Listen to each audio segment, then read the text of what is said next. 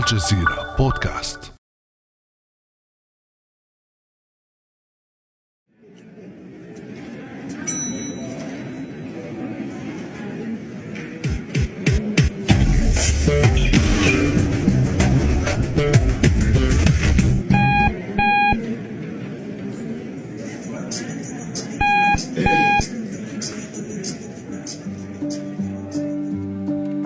منبه المصعد يحذر الركاب من الحمولات الزائدة. مع ذلك لا أحد ينزل. بعد طول انتظار يتطوع أحدهم ويغادر كي يسمح للمصعد بالتحرك مقدما تضحية تجاهلها بقية الركاب بسبب أنانية كل واحد منهم. هذا المشهد هو الواحد والوحيد في فيلم قصير لم يتجاوز الدقيقتين عنوانه حمولة زائدة. نال هذا الفيلم جائزة الأوسكار بعد أن قدم صورة بسيطة لفكرة عميقة هي الأنانية أو الفردانية التي تعد من أبرز تجليات الحضارة الغربية. فما المقصود بالفردانية؟ وكيف جنت الفردانية الغربية على الأفراد والمجتمعات؟ وما هي البدائل لإنقاذ البشرية من تداعيات الفردانية الغربية؟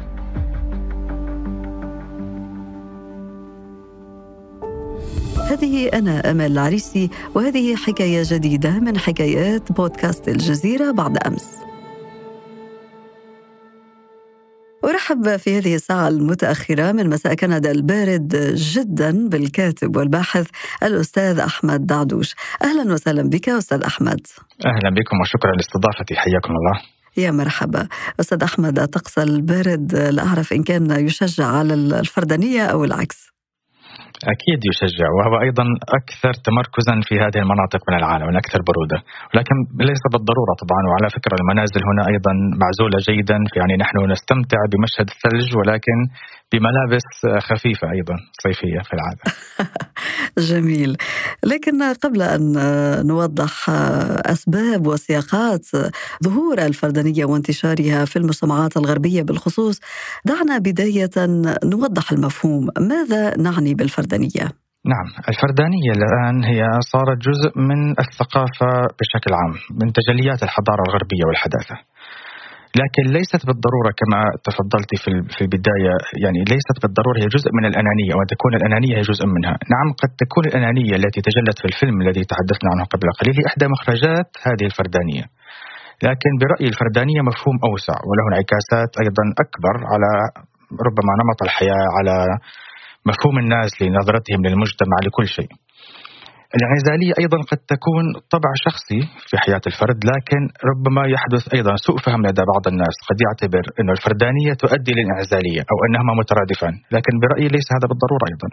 يعني ليست الفردانية مؤدية بالضرورة إلى الانعزالية قد يكون ال ال الانعزالي متطرف في أنانيته في نرجسيته وقد يكون مع ذلك فرداني ولديه عبادة لذاته ولكنه اجتماعي.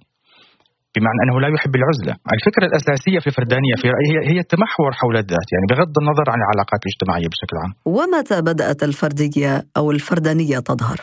هذا هو بالضبط، عند في مرحلة عصر النهضة القرن الخامس عشر تقريبا أو أو يعني منتصف القرن الخامس عشر مع الإصلاح الديني على يد القس مارتن لوثر ومثله أيضا في نفس الوقت جون كالفن في ألمانيا وفي سويسرا. بدأ التساؤل عن ظلم الكنيسة عن طغيانها عن صكوك الغفران عن التسلط على الإنسان بحيث أنه يكون هناك واسطة بين الإنسان وبين ربه. بنفس الوقت أيضا كان هناك فلاسفة إنجليز مثل توماس مور وغيرهم بدأوا أيضا يحاولوا إصلاح المسيحية من داخلها بدون التخلي عن المسيحية، بدون التخلي عن الدين، بدون بدون وصول العلمانية في هذا الوقت المبكر. في في ذلك الوقت مارتن لوثر كان يقول يجب أن يكون المسيحيون كلهم قساوسة، هنا بدأ التفكير بالإنسان كفرد على حساب الكنيسة طبعا. وطبعا هذا الصدام أدى إلى الصدام ال ال ال الذي تحول إلى صراع حتى عسكري بين الكاثوليكية وبين هذه الأفكار التي تحولت لاحقا إلى طائفة جديدة هي البروتستانتية. هنا أيضا في القرن السادس عشر الإنسانوية بدأت ترتحل أكثر عن من الدين باتجاه العلمانية. في هذا في هذه المرحلة نفسها فرانسيس بيكون اللي يعتبر مؤسس المنهج التجريبي كان يتحدث عن أصنام سماها الأصنام الأربعة منها صنم القبيلة. بمعنى أنت كفرد يجب أن تفكر بنفسك أولا وتحارب أو تكسر هذه الأصنام اللي منها القبيلة. أيضا لاحقا في القرن الثامن عشر بدأنا نبتعد أكثر عن الدين لصالح العلمانية يسمى هذا عصر التنوير. كان الاهتمام بالعقل قد بدأ يتحول إلى ما يشبه تأليه العقل. بدءا من ديكارت ووصولا إلى كانت. هنا أيضا يعني خلاص الانسانويه صارت دينا، الانسانويه اللي هي هيومانيزم، هنا ممكن نقول الحضارة الغربية أنزلت كما يقال بين قوسين الإله من المركز ووضعت الإنسان بدلا منه. فصار هو هو محور الكون الآن. وهذه النقطة أستاذ أحمد تقودنا إلى مرحلة مهمة من نقاشنا اليوم وهي نقد الفردانية هناك بعض الفلاسفة والباحثين أستاذ أحمد يتحدثون عن أفول الفردانية لأنها وصلت في مرحلة من مراحل تجلياتها إلى تدمير المجتمعات الغربية فماذا جنت الفردانية على هذه المجتمعات؟ يعني قبل أن نتحدث إذا هي أفلت أو لا أنا ممكن يعني أسلط الضوء الآن على السلبيات التي بدأ حتى من لم يتحدث عن أفولها أو لا ينتقدها يعترف بوجود هذه الآثار السلبية. أهم مثال ممكن نسلط عليه الضوء هو السويد التي تعتبر هي في أقصى طرف الفردانية باعتراف السويديين أنفسهم. السويد في رأيي وباعتراف حتى بعض المؤرخين هي لأنها نشأت في مجتمع بارد وكما تفضلت في بداية هذا الحوار هذا البرد يؤدي إلى الفردانية. نعم هذا صحيح. وبعض المؤرخين ربطوا بين البرد الشديد في السويد التي يعني جزء منها يعيش داخل الدائرة القطبية بين يعني حاجة المجتمعات البدائية أو يعني لنقل في القرون الوسطى للانعزال عن بعضهم لأنه الطعام كان قليلا يعني لنقل أساسيات الحياة كانت صعبة ولم تكن متوفرة للجميع فعاشوا في حالة من شظف العيش الذي يستلزم أو يتطلب إلى حد ما التكتل على الفرد على الذات أو على الأسرة بشكل ضيق. هذا في العصر الحديث بعد ما صار هناك رفاهية. في السبعينات تحديدا بعد ما تكت يعني بعد ما نقول تراكمت هذه الأفكار وأدت إلى نشوء ثقافة متطورة على مدى قرون وأجيال. في السبعينات تحديدا طرح عدد من السياسيين في البرلمان ما سمي بالمانيفستو بيان رسمي لتحويل هذه الثقافة الفردية إلى مشروع قرار إلى مشروع قانون. بمعنى أنه المرأة لم تعد بحاجة إلى زوجها، الطفل لم يعد بحاجة إلى والديه وإنما الحكومة أو الدولة هي التي ترعاه والى آخره، طبعا كل القوانين والتشريعات كانت تتراكم على مدى أجيال لكن بعد هذا القانون تحولت إلى سياسات عامة لكل الحكومات المتعاقبة. هذا موجود في دول أخرى ولكن في السويد يعتبر حالة متطرفة أكثر من أي دولة أخرى. النتيجة الآن التي يعترفون بها هي أنهم لم يعود يعني وصلوا لمرحلة أنه الشعب نفسه بدأ ينقرض. مع أنه أيضا موجود في دول أخرى كما نعرف في الدول الغربية. لكن مستوى الانحدار في في نسب الإنجاب في السويد بدأ يصل إلى مرحلة مرعبة ومؤثرة بشكل سلبي على الاقتصاد. وهذا من الأسباب التي دفعتهم بشكل أكثر لفتح باب الهجرة. ولو أنه أيضا له تداعيات أخرى سلبية على المجتمع بالنسبة لهم بدأت تظهر مؤخرا. الثقافة كلها تأثرت تربية الأطفال لم تعد كما كانت. أحد الأخوة الذي تحدث معي من أصدقائي في السويد يقول لي تحديدا بعد ما فتحوا الباب للمهاجرين وصار هناك بين قوسين موجة هجرة من السوريين تحديدا في السنوات الأخيرة وبدأوا يروا شيئا لم يعهدوه من قبل حالة الدفء الاجتماعي في الأسر السورية بدأت تلفت أنظار السويديين إلى شيء لم يكونوا قد عرفوه من قبل. الشخص الذي يتحدث معي صديقي هذا يخبرني هو يعمل في أحد الملاجئ. وكان يعمل متطوعا أيضا في مؤسسات حكومية. صار يرى لأول مرة رجلا عجوزا مثلا يأتي إلى إلى مؤسسة حكومية برفقة ابنته. اللي هي ممكن تكون عمرها في الخمسينات أو الستينات. لأول مرة يعني يرى هذا الدفء العائلي الذي لم يكن معهودا. يعني نتحدث أستاذ أحمد عن ثقافة للفردانية متفشية في هذه المجتمعات لدرجة تدمير مؤسسة الزواج والأسرة وظهور بعض الأمراض الاجتماعية لدرجة أن هذا الدفء العائلي بدا موقفا مفاجئا كما ذكرت من قبل أصدقائك الذين تحدثوا لك عن مثل هذه المواقف. لكن في المقابل ليس للنزعه الفردانيه أي تأثيرات إيجابية في الغرب؟ فنعم نحن نقول في البداية عندما كان هناك أخلاق ودفء عائلي وبنفس الوقت اهتمام إلى حد ما بحقوق الإنسان تطور الغرب ونهض ونهضت معه أمم أخرى. ولكن المشكلة في التطرف الآن. فنحن أو لنقل هذا الغرب انتقل من تطرف الشمولية الكنسية الدينية والسلطوية في تلك المرحلة إلى تطرف مقابل الآن. فلذلك لما كنت أقول قبل قليل أني لا أوافق لا أوافق على فكرة الانحسار، أنا أرى لا الآن بدأنا نعيش نعم فترة تطرف هذا اليسار الليبرالي الذي يرى أن هذه الفردانية هي بديل مقبول للحالة الاجتماعية التي كان يعيش فيها الغرب سابقا. لو تقدم لنا بعض الأمثلة من المفكرين في الغرب الذين انتقدوا أو نقدوا الفردانية. من أهم المفكرين زيغموند باومان مثلا الفيلسوف البولندي الذي توفى قبل بضع سنوات هو مشهور بنقد ما يسميه السيولة، فكر ما بعد الحداثة ومن أهم مفرزاته أو نتائجه الحدا الفردانية. هناك هناك عالمه اجتماع أمريكية معاصرة شاري توركل لديها كتاب اسمه آه، معا بمفردنا هي تتحدث عن مشاكل التكنولوجيا التي أدت إلى هذا الانفصال بين بين الناس وبين الأسرة وبين الأفراد أفراد الأسرة بحد ذاتها من النصائح التي تعطيها أنه يجب أن نحرم مثلا استعمال التكنولوجيا أو الهواتف أثناء الاجتماع الأسرة مع بعضها وخصوصا على مائدة الطعام مثلا. ممن أيضا تنبأ وبشكل غير نقدي يعني هو كان لا يتحدث بشكل نقدي أصلا أو هو يعني يحارب هذه الأفكار. الإسرائيلي عالم الاجتماع الإسرائيلي معروف آه، يوفال هراري في كتابه هومو ديوس هو كان يتحدث على انه الإنسان تطور عبر مراحل مختلفة في تاريخه وأننا ذاهبون باتجاه التعايش مع الآلة مع روبوت. ونحن الآن نعيش تحديدا في الشهور الأخيرة القليلة بقفزة أو في ثورة في الذكاء الصناعي. وبدأنا نسمع كثير من التنبؤات على أنه الذكاء الصناعي قد يستبدل بعض المهن وبعض الأشخاص في حياتنا اليومية. فهراري قبل سنوات قليلة كان يتحدث نعم انه العلاقات الاجتماعية ستذهب باتجاه الاضمحلال والتآكل. فهؤلاء مع أنهم انتقدوا هذه الأفكار لكن بعضهم لم يكن يتحدث بشكل أنه يعني هذا قابل للعلاج وإنما كأنه شيء لا بد منه ونحن ذاهبون باتجاهه شئنا ما بينه. اذا من هذا المنطلق أستاذ أحمد أنت تعتبر أن الفردانية باقية وأن النظريات التي تروج لأفولها غير دقيقة. يعني الأمر أعتبره معقدا، هناك أنا قرأت بعض الدراسات أو الكتابات البسيطة التي تحاول أن تحلل وبعضهم يبدي تفاؤلا بأنه نعم الفردانية بدأت بالأفول.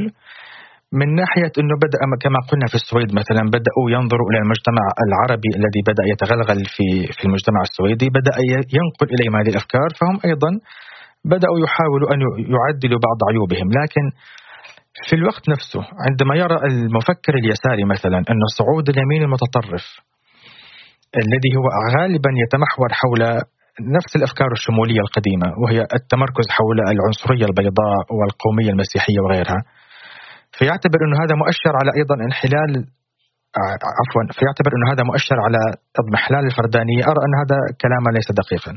لأنه اليسار في المقابل لديه أيضا بعض التطرف بل أرى أنهما متوازنين في تطرفهما والمجتمع الغربي الآن بدأ ينقسم بالفعل إلى يمين ويسار متطرف وكلاهما يزداد تطرفا للأسف. فاليسار المتطرف في المقابل يرفع أيضا من قيم الفردانية. فمثلا لما نرى أنه من أهم شعارات اليسار المتطرف الآن هو حق الإجهاض بين قوسين الأفكار النسوية المتطرفة أيضا ما يسمى بحقوق مجتمع الميم. هذه كلها نشأت بشكل أساسي على أفكار الفردانية يعني النسوية مثلا أخذت الكثير من أفكارها من الإنسانوية الأساسية التمحور حول الإنسان وجعلتها تمحور حول الأنثى. ثم تمحور حول هذه المرأة بذاتها فكل مرأة بذاتها بفردها هي يجب أن تعبد ذاتها لوحدها. أن تفكر بعلاقاتها على من أو أن تمحور علاقاتها وأفكارها وحقوق المجتمع كله على أساس حريتها هي. فيزرع في عقلها مثلا جسدك حريتك عملك هو شيء خاص بك لا أحد له الحق فيه. وأيضا الطفل الذي في بطنك أيضا هو خاص بك ولا أحد له الحق حتى هو بأن يفكر بمصيره. أو أن نفكر بمصيره قبل قبل حرية جسدك. وهذه الفردانية أستاذ أحمد وصلت وامتدت إلى الكثير من المجتمعات فإلى أي مدى تغلغلت هذه النزعة الفردانية داخل المجتمعات العربية والإسلامية؟ نعم نحن مستوردون لأفكار وأيديولوجيات كثيرة وطبعا بما أننا أيضا طرف أضعف في معادلة العولمة فمن الطبيعي أن ننبهر بكل شيء. يعني حتى قبل هذه العولمة التي نعيشها في العقود الأخيرة نحن كنا نستورد الماركسية يعني تقريبا كل الأفكار من الشرق والغرب إلا ما وجدت لها من يؤيدها ومن يستوردها لنا ثم ربما حتى يحاول أسلمتها أو ربطها بتراثنا وثقافتنا. لكن أقول مع ذلك التأثر يظل محدودا لدينا لدينا ما زال الوحي المحفوظ وهذا يعني من خصوصيات هذه الأمة. ال ال الأستاذ المسيري مثلا كان من أهم النقاد وهناك الكثير طبعا من النقاد الفردانية هو كان يتحدث كثيرا في مؤلفاته ومحاضراته عن المجتمع التراحمي في مقابل المجتمع التعاقدي. المجتمع المصري الريفي الذي عاش فيه في مقابل المجتمع الأمريكي الغربي الذي أيضا عاش فيه عقودا من عمره.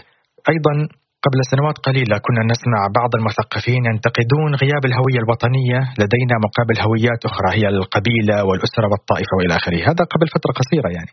الآن الأمر اختلف كثيرا خلال سنوات قليلة. الآن جيل الألفية تخلص تقريبا من كل تلك الهويات وصار يفكر في عدم بالفردانية أصبحنا الآن نبحث تقريبا عن كل هذه الانتماءات التي كان المثقفون يعتبرها تقليدية ومتخلفة صرنا الآن نبحث عنها لنحمي هذا الجيل من التفكك مع أنه ما زلنا نعترف أن لها مضار أخرى مثل العصبية والطائفية والعنصرية ولكن بنفس الوقت القبيلة والأسرة والمجتمع كان يحمي هؤلاء الشباب من الكثير من التفكك. في مقارنة أخرى لو قارنا بين جيل والدي مثلا وجيلي وأيضا جيل الألفية. في الستينات كان هناك حس جماعي عارم للتكتل وراء القضايا الكبرى قضية فلسطين قضية التحرر قضايا مقاومة الإمبريالية عند الشباب اليسار مقاومة مثلا الانحلال الأخلاقي واستعادة الخلافة عند الشباب الإسلامي إلى آخره. في جيلي هذا ممكن نقول قبل عشر سنوات الربيع العربي أيضا صعد بأفكار مثل هذه وربما أكثر منها صعد بها إلى السطح بثورة عارمة أيضا وفجأة. ولكن في سنوات قليلة أقل من عقد رأينا كل هذا ينهار. الآن نحن نعيش في مرحلة الثورات المضادة والتي تتزامن مع صعود جيل الألفية مع جيل الإنترنت مع جيل الموبايل مع جيل التيك توك والتطبيقات الآن تغير وتبدل هائل في هذه المفاهيم. صار الآن الشاب الصغير هدفه وهوسه أن يسوق نفسه أن يحول ذاته إلى سلعة تسوق عبر التطبيقات هذه ويعيش بوهم هذه وهم التعايش مع الآخرين عبر علاقات افتراضية غير حقيقية. كل همه فقط أن ينال إعجاب الآخرين من خلال تطبيقات لا تنشئ له لا علاقات اجتماعية ولا حتى ولا حتى صورة صحيحة عن ذاته. بما أننا نتحدث عن انتقال النزعة الفردانيه بمضمونها الغربي إلى المجتمعات العربية والإسلامية أستاذ أحمد، هل يمكن القول أن هذه الثقافة أصبحت منتشرة في هذه المجتمعات، مجتمعاتنا أقصد، أم أنها فرضت عليها؟ نعم اولا لا يمكن إنكار أنها منتشرة، هناك دراسة صدرت في عام في نهاية عام 2019 عن مركز الدراسات الاستراتيجيه والدوليه في واشنطن CSIS للمفكر جون ألترمان تحدث بشكل تفصيلي على أنه الجيل الألفية في العالم العربي بدأ بالفعل يتخلى عن هويته القبلية وعن انتمائه الاجتماعي وبدأ يفكر بطريقة أكثر تفككا وأن المزايا الاقتصادية التي يحصل عليها الشاب صارت مقدمة على انتمائه. وهذا يؤثر على الشباب والبنات الجنسين بنفس الطريقة تقريبا. أما عن سؤال إن كان قد فرض عليه أو استورده بشكل تلقائي أنا لا أظن أن الأفراد يفكرون بهذه الطريقة أصلا. الأمور تسير بشكل تلقائي وهو ينخرط في هذا المجتمع بشكل عام.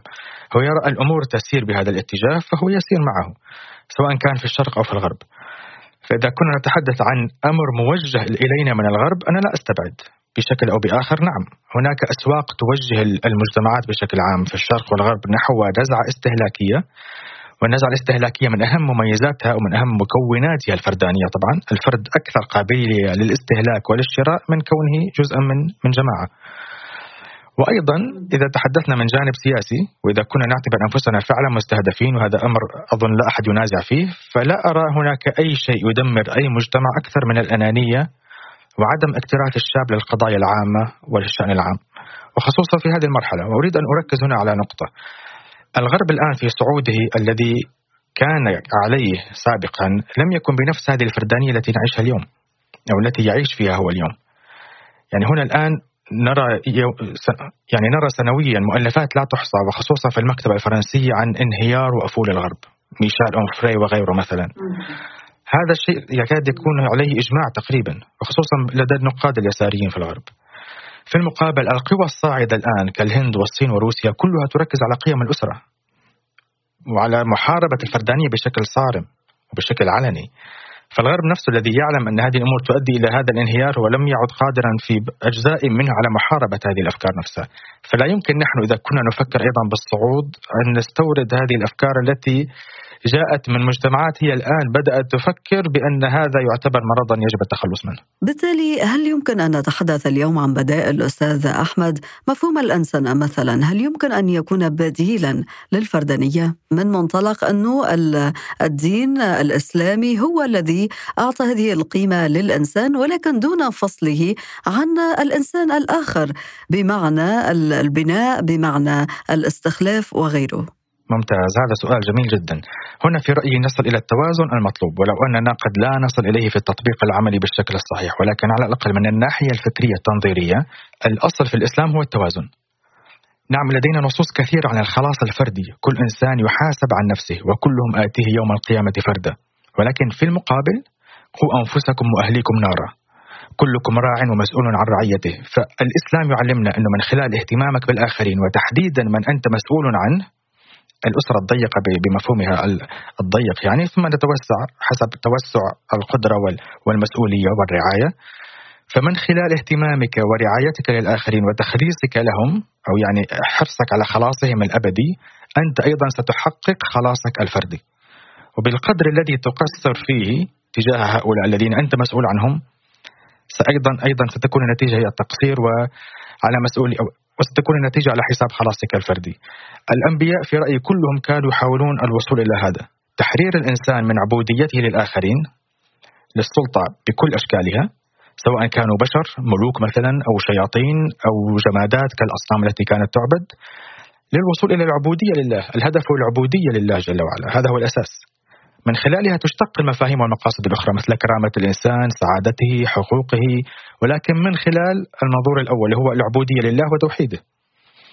في المقابل العلمانية والفردانية تنادي بشيء آخر تماما. نعم هي تخلصه من العبوديات التي نحن نحاربها أيضا في الإسلام ولكن تضع هذا الإنسان في مواجهة هذا الكون لوحده. وكأنه يقوم لوحده ويستطيع أن يستقل بنفسه وينشئ حضارة لنفسه وبالاستغناء عن الله. هذا نجح في البدايات إلى حد ما ولكن وصل أيضا وخلال سنوات قليلة ولا أقول عقود ولا حتى قرون إلى التطرف والذي بدأنا الآن نرى آثاره على كل الأصعدة. في ختام هذا النقاش أستاذ أحمد يمكن القول إن الفردانية ليست باتجاه الأفول في الغرب رغم المخاطر التي أشرنا إليها ولكن على المجتمعات العربية والمسلمة بالخصوص أن تستوعب هذه الدروس المستفادة من تداعيات والآثار السلبية لهذه النزعة الفردانية التي أدت إلى تدمير هذه المجتمعات. التحرر من هذه الأوثان الخارجية ليس لإنشاء وثن داخلي وهو الإنسان وإنما أن يتحرر بنفس الوقت مع استحضار عبوديته لله وأن لا يكون عبدا لا لهواه ولا لأي أوثان خارجية. الكاتب والباحث أحمد دعدوش شكرا جزيلا لك على هذه الحلقة المفيدة. وأنا أيضا سعدت جدا بهذا الحوار وشكرا جزيلا. كان هذا بعد أمس.